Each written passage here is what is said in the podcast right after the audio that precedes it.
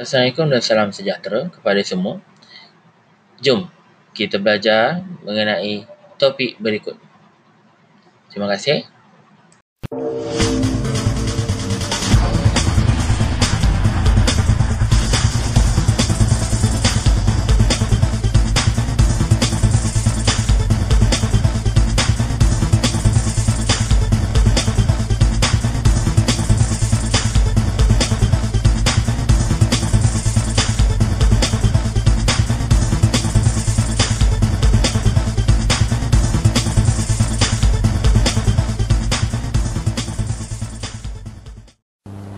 Selamat sejahtera murid-murid. Apa khabar? Diharap semua murid-murid di dalam keadaan yang sehat. Adakah anda tahu bagaimanakah kita dapat menghasilkan api? Api dihasilkan apabila batang mancis digosok pada kotak mancis. Gosokan ini dipanggil geseran. Geseran terlibat di mana-mana sahaja kita berada. Ia terhasil apabila dua permukaan bersentuhan.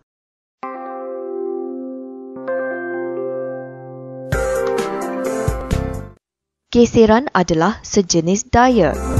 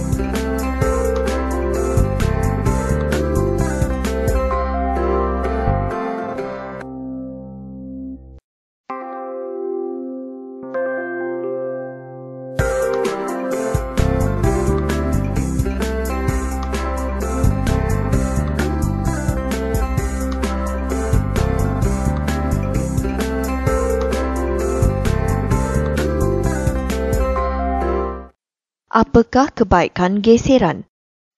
Gambar yang manakah memudahkan kita untuk membuka penutup botol itu?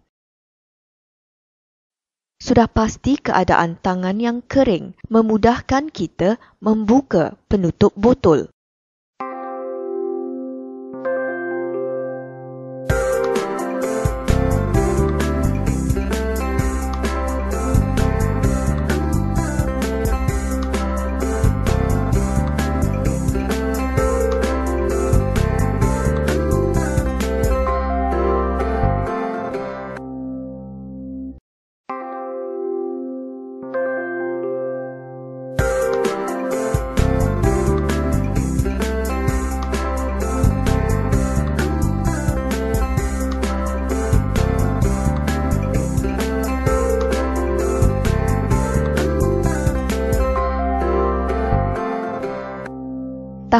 Anda mengapakah tangan yang berminyak sukar untuk membuka penutup botol?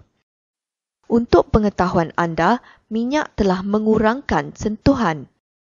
Tangan kita dengan botol ataupun dengan erti kata lain, tiada geseran di antara tapak tangan dengan penutup botol. Tahukah anda apakah yang akan berlaku apabila kita menggosok tapak tangan? Haba akan terhasil apabila kita menggosok tapak tangan dan ini membuktikan geseran menghasilkan haba iaitu kepanasan. Pernahkah anda tertanya pada diri anda mengapakah tapak kasut kita menjadi haus. Ini adalah disebabkan oleh geseran yang terhasil apabila kasut digunakan selalu untuk berjalan. Geseran ini terhasil apabila tapak kasut bergeser dengan permukaan jalan.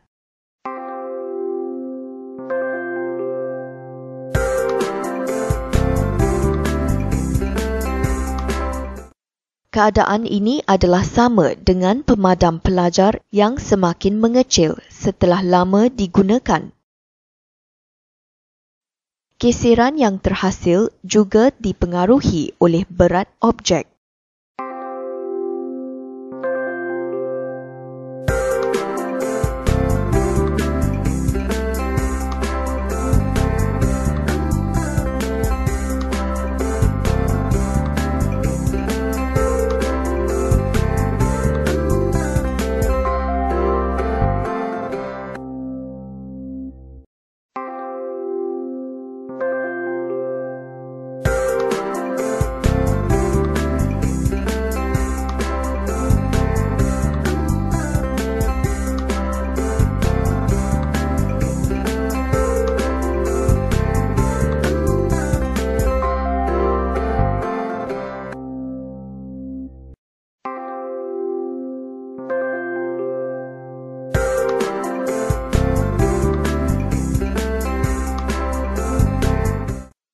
Kotak yang lebih ringan lebih mudah ditolak kerana kotak itu kurang bergeser dengan permukaan meja. Manakala kotak yang besar dan berat sukar untuk ditolak kerana kotak itu menghasilkan geseran yang banyak. Oleh itu, kesan-kesan geseran ialah menghasilkan haba dan menghauskan permukaan yang bergeser.